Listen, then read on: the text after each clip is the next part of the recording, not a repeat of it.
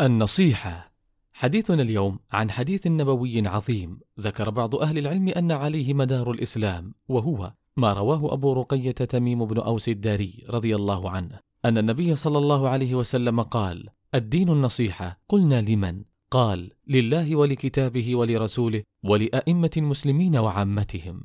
رواه مسلم.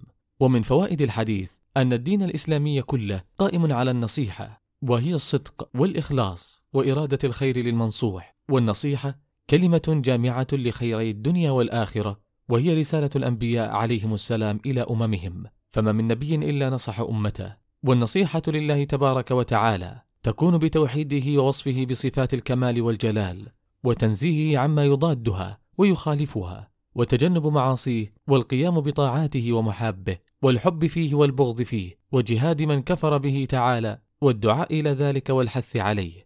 والنصيحة لكتابه تكون بالإيمان به وتعظيمه وتنزيهه، وتلاوته حق تلاوته، وتدبر آياته، والعمل بمقتضاه، والدعوة إليه، والذب والدفاع عنه.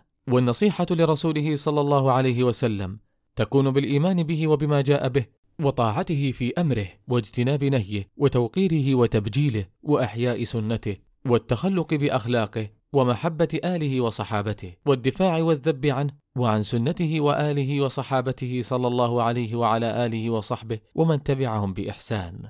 والنصيحة لأئمة المسلمين، أي لخلفائهم وقادتهم، وذلك بمعاونتهم على الحق وطاعتهم فيه، وتذكيرهم ونصحهم برفق ولطف، والدعاء لهم وعدم الخروج عليهم.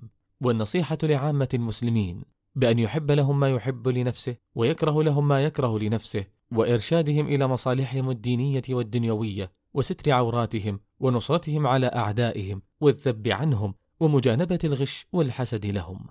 نسأل الله أن يجعلنا ممن يستمع القول فيتبع أحسنه. نكتفي بهذا القدر، ونتحدث في اللقاء القادم بمشيئة الله عن الأمر بالمعروف والنهي عن المنكر.